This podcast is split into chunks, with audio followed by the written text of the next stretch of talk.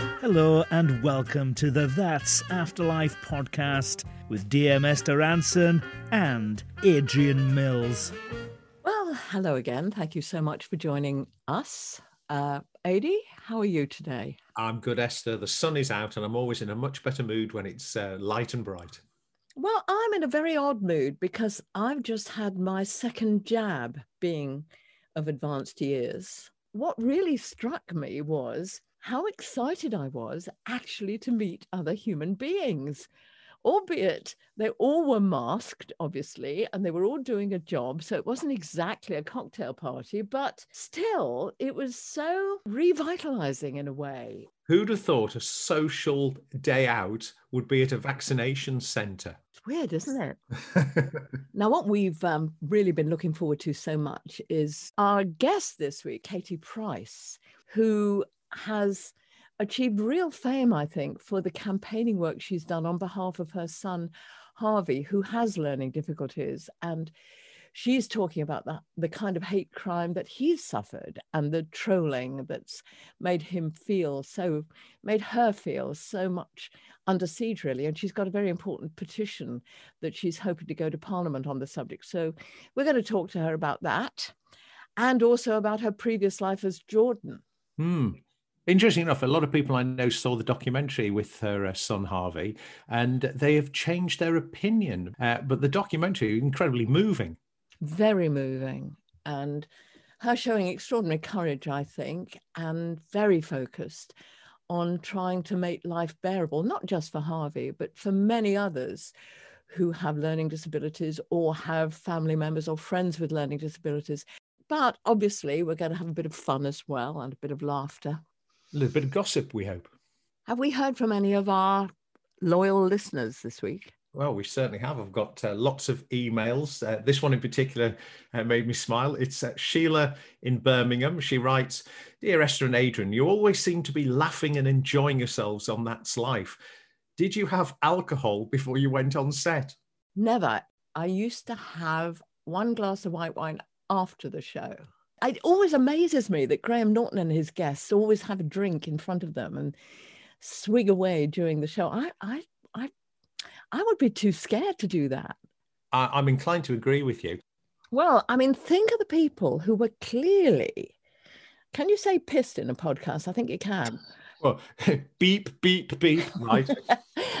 Absolutely. Uh, I mean, Oliver Reed, of course, was the famous one. Oh, yes.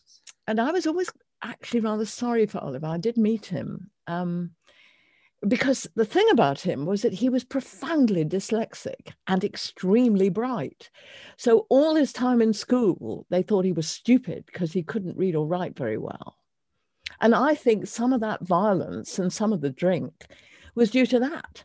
Well, funny enough, where I live over at Wimbledon, that, that it's where uh, Oliver Reed used to be, and there is the Reed pub crawl once a year, usually to celebrate his birthday. But uh, but I don't think anybody could drink quite like uh, Oliver Reed. No, but on That's Life, you know, the only drunk I can remember was a crow. We had a drunk crow, and actually, you can find it on the internet.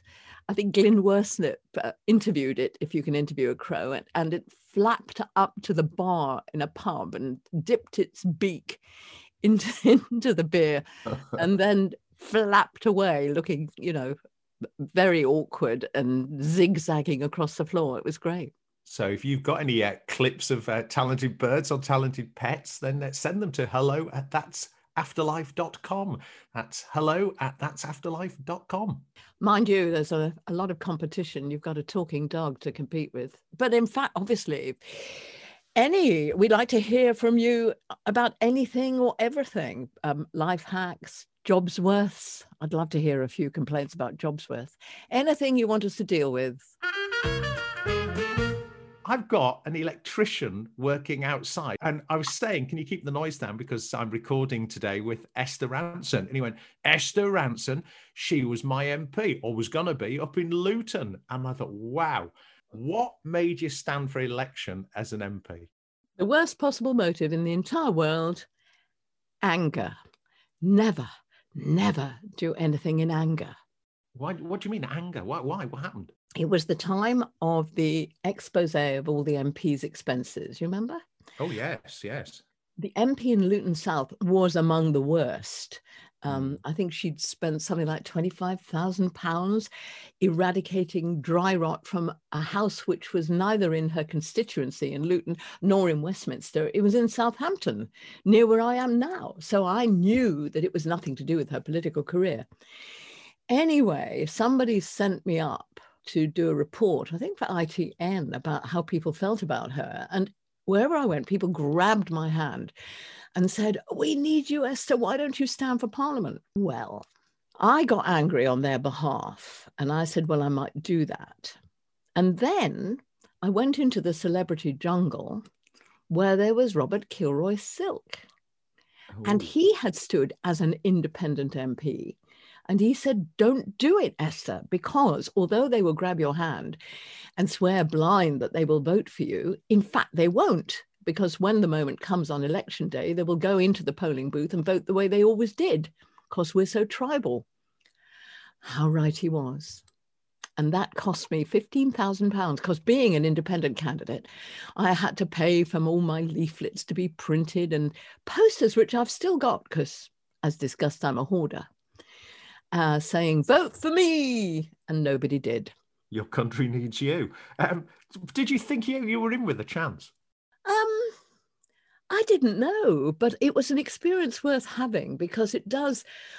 People invite you to all kinds of places. I visited schools and the Irish Club and a bingo session. But weren't your family saying, Esther, don't do this? They were. Hang on a minute. We've heard this sort of line of story before. You didn't listen. I never have a plan B. That's my stupidity. Why don't I have a plan B? most people would think of Esther Rantzen as somebody that probably is very methodical in terms of thinking things through. It sounds to me that you tend to go with the flow, and if the the mood takes you, you'll just go with it to see how far you can take it. Well, that's hence you see Childline, and hence the Silver Line, because actually I get sort of totally absorbed with a challenge that comes my way. Some of them more worthwhile than others, and. Uh, you know, at, at the end, I turn around and think, why did I do that? But actually, I'm thrilled, you know, that it led to the launch of Childline, and I'm thrilled that it led to the launch of the Silver Line, and I'm thrilled that it led to the launch of a podcast with Adrian Mills. When I've talked about this podcast, they said, Esther, why isn't she just relaxing? I don't think you ever can. The thing that COVID has taught me, it's it's taught me that there is a work-life balance but the thing that I most enjoy by real delight these days is being with my grandchildren. And of course, at the moment, as I speak, we can't meet. We only meet via Zoom. So, mm. in the end of the day, what matters in your life are the people. As long as one prioritizes them, and I'm not sure I always have in my life, mm. I thought I did, but I'm not sure I did. Never mind. Never mind. There's no point. I'm with Edith Piaf. Je ne regrette rien. Oh, hang on, hang on, hang on. Yeah. Tonight, Matthew, I'm going to be. Does this ring a bell? You did this on Stars in Their Eyes. I did one of her songs. I did La Vie en Rose, not uh, the one I just ah. you know, spat on the microphone trying to say, Non, je ne regrette rien the one that goes, Quand tu me prends dans tes bras. Oh, I can't remember the words now, but anyway, I sang it in my haunting baritone and I nearly won. and good heavens, Adi, I'm happy to tell you our special guest has arrived, Katie Price herself. Oh, there we are. It is so great to see you. You have had about 18 different careers. You've been a glamour model, you've been an author, you've been a Eurovision Song Contest entrant, you've been a businesswoman, you've been a reality show star. So, what does it say on your passport? What is your occupation? Do you know, if, it's weird because in the beginning, I would say I was a model. Then it was a model author. Then it was a model author reality star. And now I just put entertainer. Yeah. an all-round entertainer. There's not enough room actually to put individually what I am. now, speaking of all-round, when we first met, and I was looking at your autobiography, and I saw pictures of you when you were 18 and just started modeling, and there was this gorgeous kid. Oh. Absolutely lovely face, fabulous figure. But you decided it wasn't fabulous enough. So you decided that you had to do something more to it. And you became an all round model. In fact, you, you, at the age of 20, you had your first boob job, did you? Yes. Well, I wanted it done when I was younger. And my mum was like, there's no way you're having that done. You leave your body alone. And I remember phoning my mum just before I went down. I said, just to let you know, mum, I'm getting my boobs done now and you can't stop me because I'm just about to go down. She was so unhappy with me. And till this day, if I've had bits and that done, I never tell her because she has phoned the surgeons in, in before and said, if you do this to my daughter, I'm reporting you. Thinking about the boob job, was it because you wanted to attract men? Was it because you thought it would be good business for you? Do you know, it's the absolute opposite. In fact, I lost a lot of jobs doing it. Um, I before I was even a model, I wanted my boobs done. Even at school, I wore pads. I always knew I wanted my boobs done. And I remember when I did page three because they didn't allow fake boobs. They ran a poll in the sun: should I or shouldn't I? And the poll was so high that people said don't do it, but I still went ahead and did it. I had photographers ringing me up saying, Don't do it, Kate. My agent was saying, Don't do it, Kate. And I still did it because I wanted to do it. And it seemed to have worked. The thing about, if I may stick with your boobs, you'll think I'm hung up on your boobs, but no, go for it. okay, okay. Go for it. They've been with me for all this time, up and down, up and down, up and down, up yeah. and down, side yeah. to side. Now, it's an obvious way of attracting men, isn't it? I mean, men love boobs. Adrian, do you love boobs? For the purpose of this conversation, of course. Yeah. Very good. But I'm wondering whether you actually like men. So I was in the Priory uh, last year. Finally, I had a breakdown in the end. For they did me for severe traumatic rehabilitation, and when they went back to my childhood, my mum and dad split when I was younger. And it's weird to say this, but you are a sponge when you're younger, and things that affect you when you're younger, you don't think bother you at the time, but subconsciously it does. Because all through when they look back at to why you know I had trauma, we know a lot of it why we did, but subconsciously it's always been about men. Because uh, you know things happened to me. I was raped at a young age, so my mum's had drama with me with men all the time. And then relationships I've had, they've been a lot of wrong relationships. But whereas I've been needy, needy by men, that's probably why I picked the long, long relationships and rushed to the relationships. If only I knew what I knew from coming out of the priory, it is the, the in my life, the only thing that's always let me down is men. It's taken me 42 years to realize that. Now, I would like to have a little conversation with you, Katie, about the press. It's a really interesting sort of love hate thing you have with the press, which I can absolutely understand because, in a way, you owe everything to the fact that you became a national icon, yeah. really, um, with um, your glamour career and and and then with the reality shows. But at the same time, maybe you expose too much of yourself. Do you know that?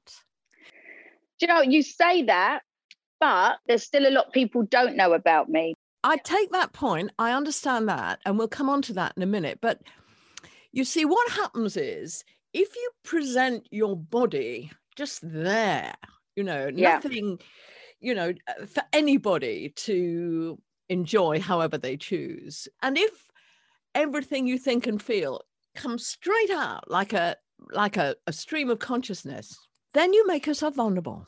Mm-hmm. They will use that against you. And I think maybe they did. Um, see, I was young, and if I'm honest, I only thought I'd be in the industry not even two years.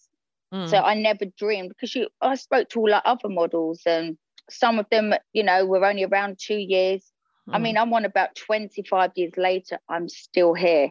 Mm. So it is hard to say because I was young and my attitude was, well, I go topless on the beach. So Yeah. what difference? I wasn't planning to be a model to get my kit off. Can you remember the first time you took your kit off?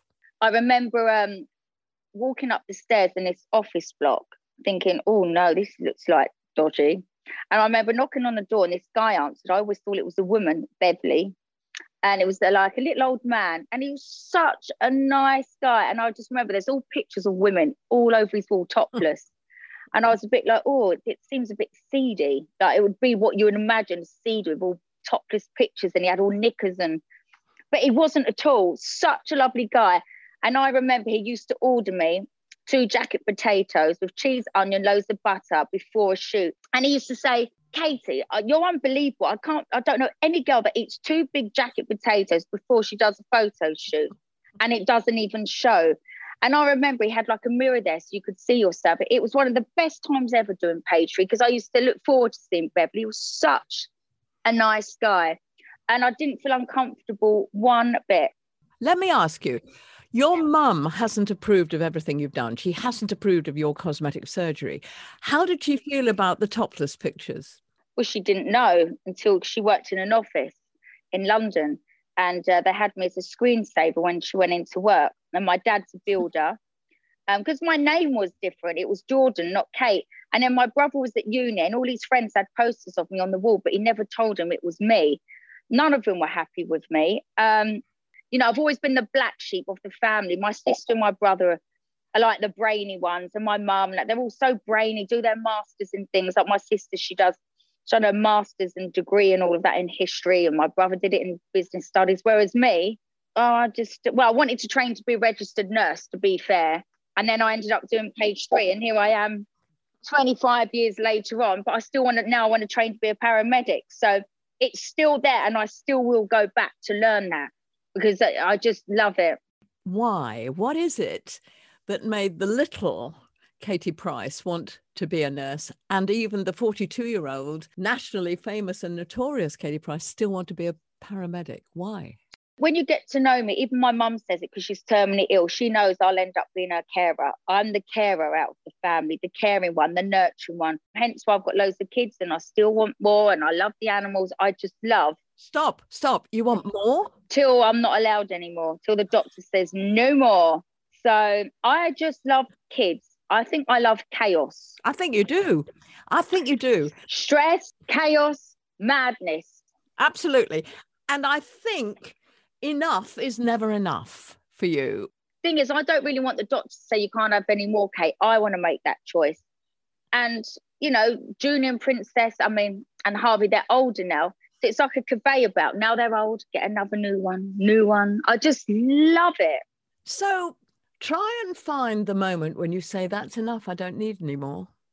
I don't need to be richer than this. I don't need more husbands than this. I don't need more children than this. I'm content. That isn't, I'm not, because I'm going to get married again. and that is that is the one. How do you know? How do I know? Because I've had so many rehearsals and now I found the real deal. And the fact that we met in lockdown, he's looked and nursed after me at my worst possible, breaking my legs. He doesn't put up with any rubbish from me, puts me in my place, not trying to be famous. He's got his own thing going on, doesn't need me for nothing. Let's talk now about the, the moment press turned on you, which is when you were married to Peter Andre, weren't you, and making a reality show. And I think you and Pete actually split. One million percent. Yeah, bad. All right. Do you want to know why I think that was? Yes, I'd love to. I'd love to know because I want to know. I don't never did anything wrong. The funny thing was that reality show was quite damaging. What happened was that it it got into your relationship and it made you look so dominant and it made him look so gentle. And you know how it is with television. Oh God, yeah. The viewers always like the underdog, and it began to look as if Pete, Pete was in love with you and trying to do what you wanted, and nothing was quite right for you. I totally agree, especially towards the end. But you know, the way I look at it now, it happened. You can't change the past. but it's been a horrific journey since then. But all I can say is now I'm still here. I didn't actually push the button to commit suicide, which that's why I went and got help. Um, and I'm here, and I will never, ever get in that place or let anyone or anything around me ever get me in that state again.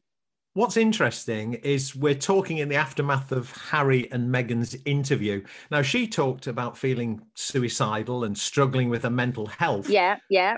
What was your take on that? Well, I've been through it and I know, and unfortunately, mental health is an illness you can't see on the outside, only the inside.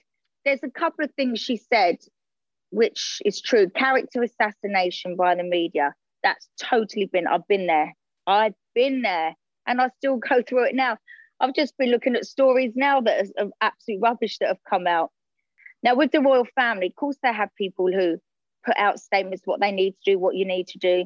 So she probably did ask for help. And when you look at it, it probably wouldn't have looked good if she was seen going to the priory or something.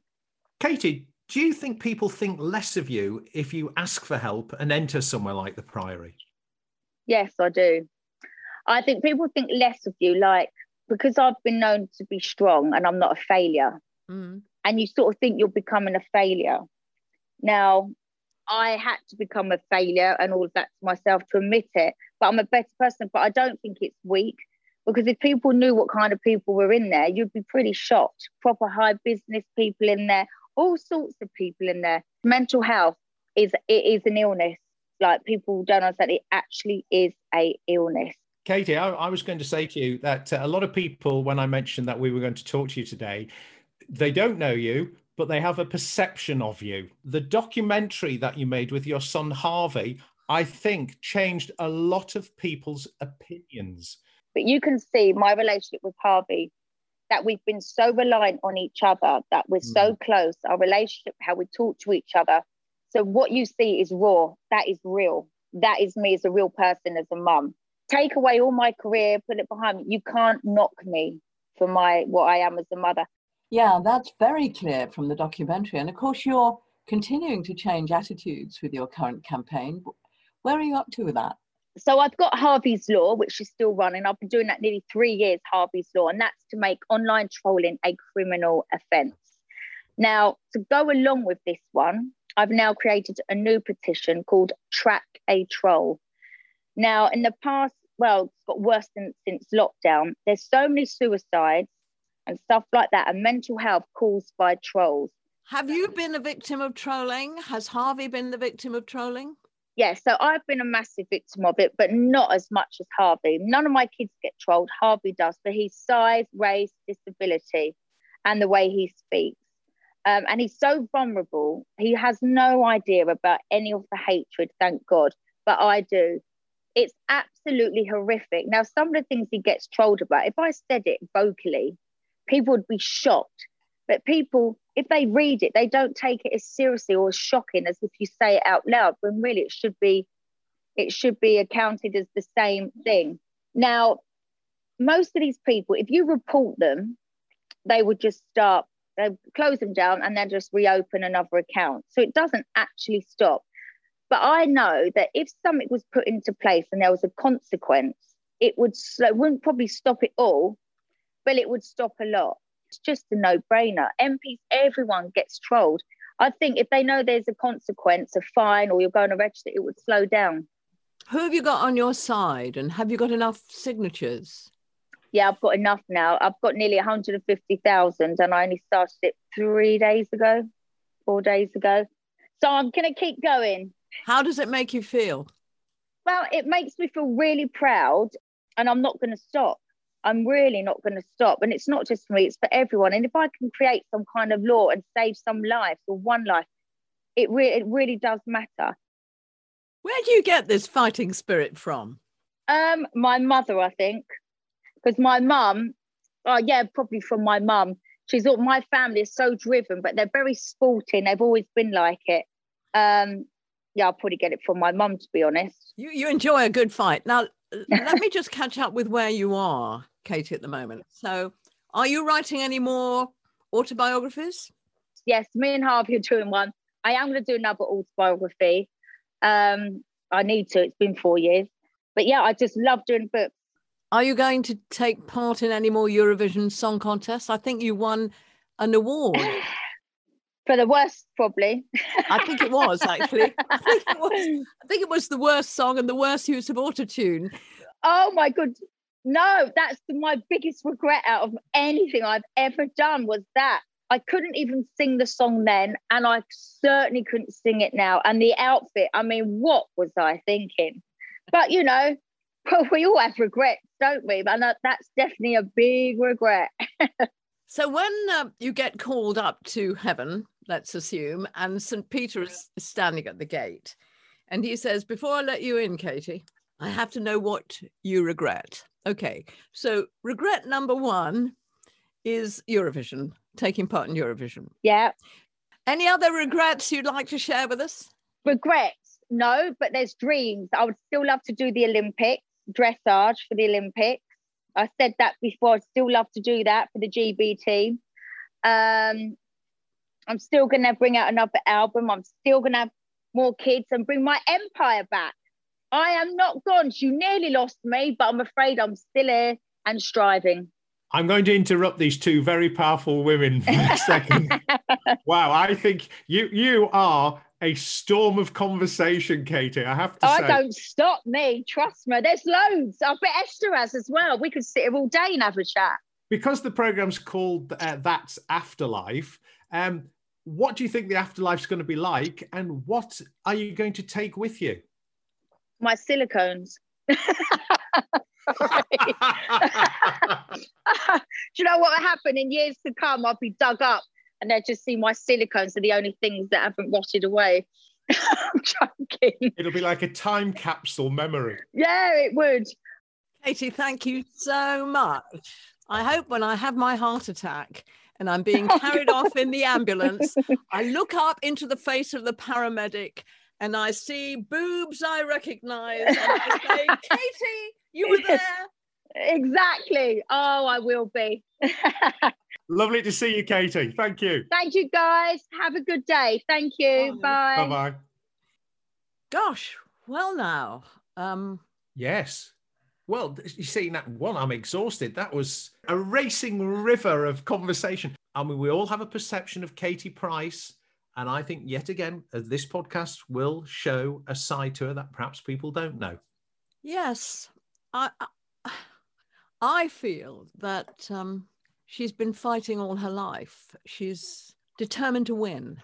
Mm. And I think myself, all the cosmetic surgery and all the publicity and all that is because she won't let anything defeat her. She won't be ignored. She won't um, disappear, as she said. And I just wonder what it is what it is that made her feel that she ran the risk of disappearing. She's very, very interesting. Very interesting. I really wish her luck with her petition. Yeah, absolutely. So do I. Good luck, Katie Price. Esther, time for one last email. Uh, Brian from Canterbury. Dear Esther, mm. have you ever been to tea at Buckingham Palace?